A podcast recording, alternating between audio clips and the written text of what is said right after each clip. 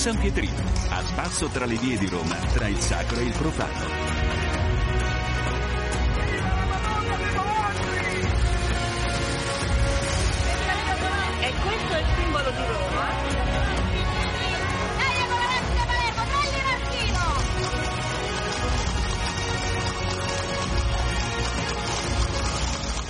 Ed eccoci all'appuntamento settimanale con Roma e il San Pietrino. Ben trovati a tutti da Eliana Astorri. In questa puntata la sesta giornata dedicata alle catacombe. Al via un progetto per la ex Fiera di Roma.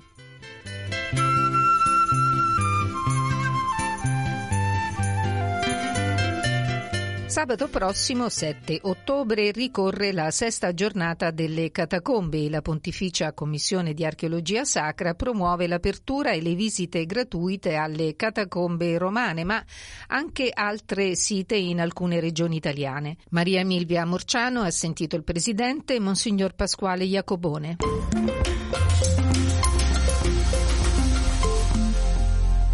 Tema, come anche per l'edizione primaverile, percorsi di pace.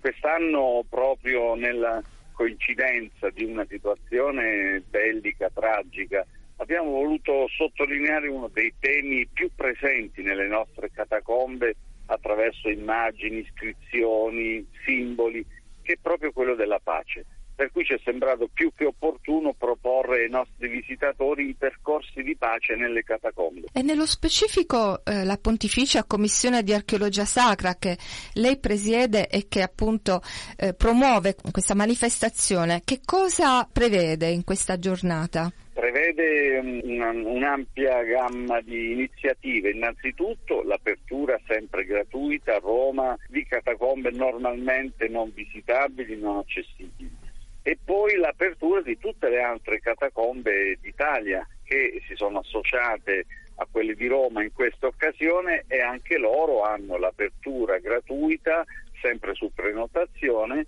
con una serie di manifestazioni collaterali interessantissime, a cominciare dai laboratori per i bambini che sono sempre un successo perché i bambini sono curiosissimi e interessati alle nostre tematiche cercheranno addirittura di riprodurre una lucerna. No, è, è la cosa che più piace, e faremo una lucerna, quindi riprodurranno delle lucerne e poi proveranno a riprodurre anche dei graffiti, degli affreschi o una ricerca archeologica seppure simulata. Abbiamo visto che sono attività che piacciono tantissimo ai bambini, che attraggono anche i genitori, per cui ben volentieri le riproponiamo in ogni occasione. La sesta giornata delle catacombe sarà conclusa, come da tradizione, da una solenne celebrazione eucaristica. Quest'anno sarà celebrata da lei, Monsignore. Eh sì, perché il Cardinale Ravasi che ci ha accompagnato per tanti anni è andato in pensione e quindi tocca a me quest'anno concludere con una celebrazione. L'anno scorso c'era stata una solenne celebrazione presieduta appunto dal Cardinale Ravasi nell'abbazia greca di Grottaferrata, quest'anno ci siamo spostati di poco ad Albano, nella bellissima chiesa di Santa Maria della Stella, sovrastante le eh, belle catacombe di San Senatore, sempre ad Albano. È stato detto tante volte che il significato profondo delle catacombe, oltre che della pace, tema giustamente ribadito anche in questa edizione, è la gioia. Sì, perché chi visita le catacombe non trova mai, se non piccolissime eccezioni di ambienti funerari privati, non trova mai segni di lutto, di tristezza, di morte, di angoscia. Eh, la decorazione delle catacombe, dai graffiti agli affreschi, alle sculture dei sarcofagi, parlano sempre di momenti di gioia successivi alla liberazione, alla liberazione operata da Dio nei confronti di chi si affida a Lui. Per cui abbiamo sempre scene paradisiache, scene eh, di vita felice, serena, banchetti festosi e un clima che, che ci fa guardare un po' il futuro con po' più di fiducia e di serenità. Certo, insegna anche a noi. In particolare, quest'anno, per esempio, le, mm, saranno aperte le catacombe di Santa Tecla, San Lorenzo. Qual è l'insegnamento che ci offrono i santi martiri in, nelle catacombe aperte proprio quest'anno o comunque in generale? Ecco, in tante catacombe noi abbiamo le memorie, le tombe dei, dei martiri e, e nell'antichità il pellegrinaggio a Roma era il pellegrinaggio alle tombe dei martiri perché lì si attinge proprio la, la forza, il coraggio, l'energia per una testimonianza di speranza, per una testimonianza di pace. E loro hanno costruito la pace della comunità cristiana a costo della propria vita, per cui chi più di loro può testimoniare la speranza cristiana, l'impegno per la pace e quindi la venerazione di quelle tombe, la visita dei loro monumenti, il loro ricordo per noi è fondamentale. La giornata delle catacombe non è soltanto romana. Ci sono un po' tutte le catacombe perché abbiamo progettato questa giornata un po' a macchia d'olio, abbiamo cominciato in maniera sperimentale a Roma e poi man mano questa iniziativa, proprio perché riscuote tanta attenzione e tanto successo, l'abbiamo voluta allargare un po' tutte le altre catacombe, per cui abbiamo eh, le tante catacombe piccole ma significative, importantissime del Lazio e poi tutte le altre, dalla Toscana con Chiusi, da Massa Martana in Umbria, San Vittorino e Castelvecchio Vecchio in Abruzzo e poi scendiamo in Sicilia con sia Siracusa sia Palermo e Carini fino ad arrivare in Sardegna con Sant'Antioco. Ecco, abbiamo voluto coinvolgere tutti perché crediamo che questa esperienza debba essere quanto più ampia possibile offerta anche ai nostri amici delle altre regioni dove insistono delle catacombe cristiane. Stai ascoltando Radio Vaticana. Era Monsignor Pasquale Iacobone, presidente della Pontificia Commissione di Archeologia Sacra, intervistato da Maria Milvia Morciano in occasione della sesta giornata dedicata alle catacombe che avrà luogo sabato prossimo 7 ottobre. Un brano musicale, poi andiamo sulla Cristoforo Colombo per parlare dell'ex Fiera di Roma, il cui terreno dopo molti anni tornerà a vivere.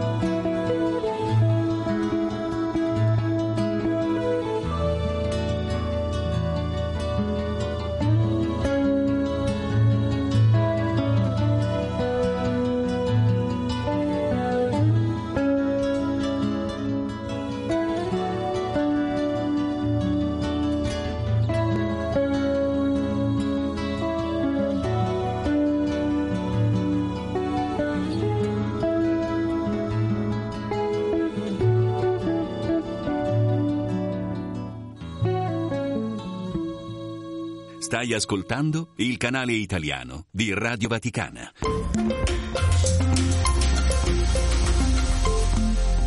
Il terreno su cui sorgono ancora i muri e i padiglioni abbandonati dell'ex fiera di Roma sulla Cristoforo Colombo, dopo anni di oblio, è finalmente oggetto di un progetto che porterà questa area a nuova vita, come ci racconta Maurizio Veloccia, assessore all'urbanistica di Roma Capitale.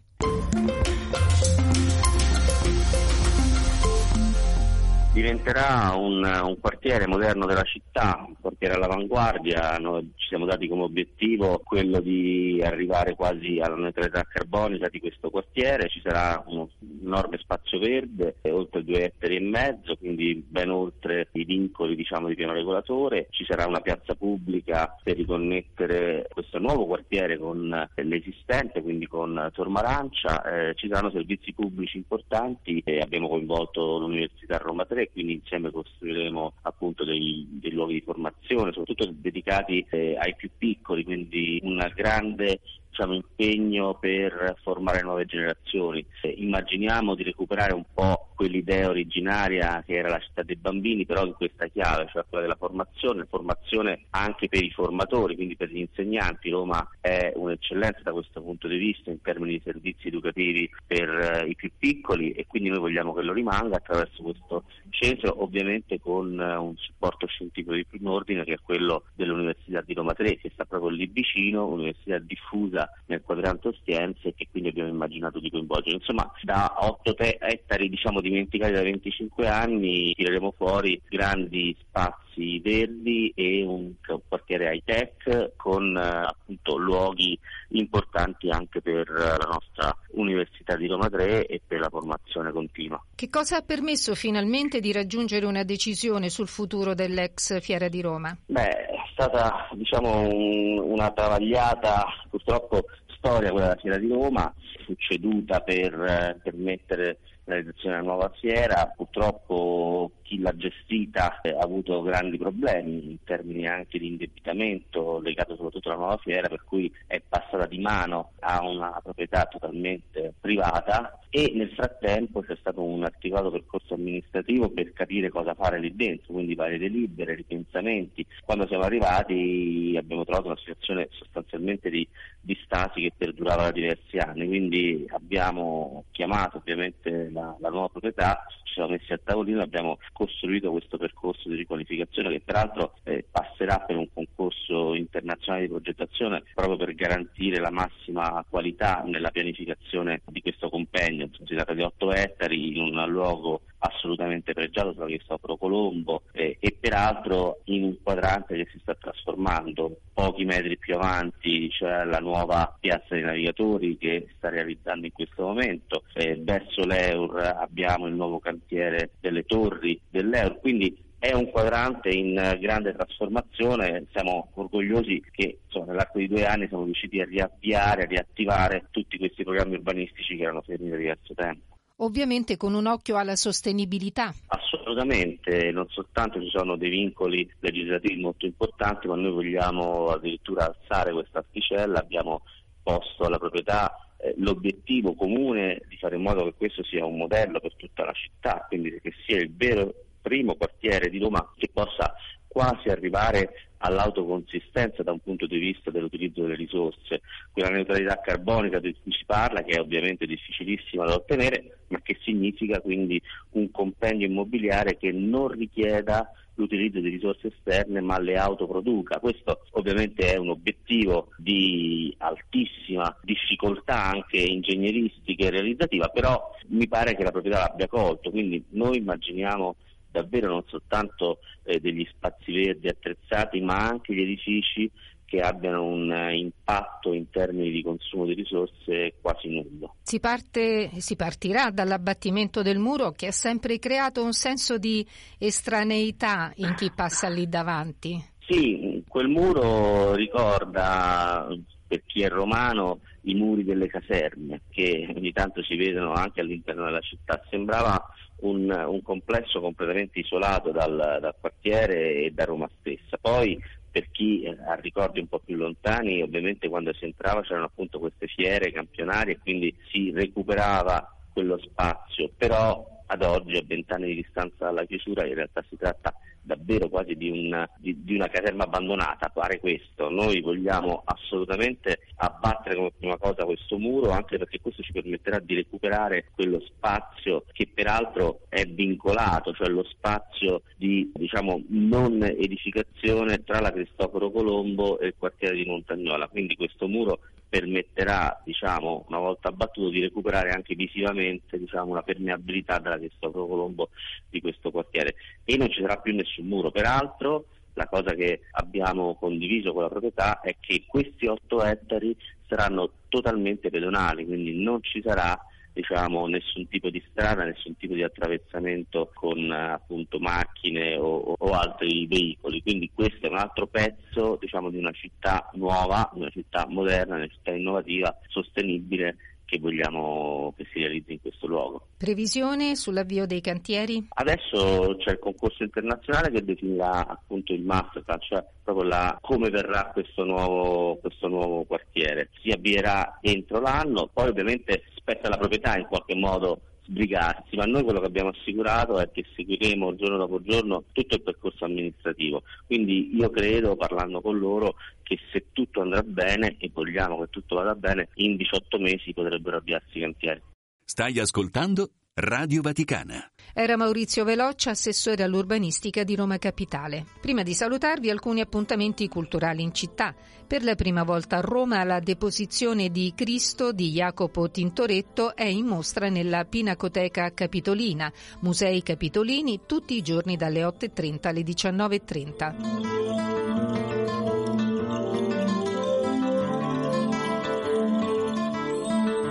A 20 anni dalla scomparsa di Alberto Sordi, fino al 26 novembre sarà visitabile la sua casa in via Claudio Marcello. L'ingresso è gratuito dal martedì alla domenica dalle 16 alle 20. Alberto Sordi e il suo tempo, omaggio al grande attore.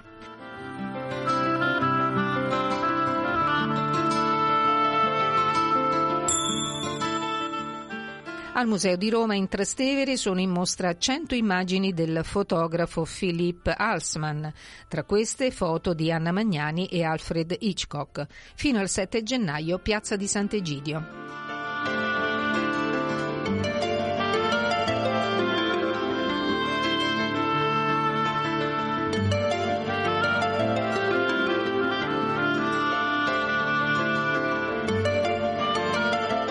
Termina qui il San Pietrino. Vi ricordo che per seguirci in diretta o riascoltare le nostre trasmissioni in podcast potete scaricare le nostre app Radio Vaticana e Vatican News. Vi auguro un buon proseguimento di ascolto con i programmi del canale italiano della Radio Vaticana. Buon pomeriggio da Eliana Storri.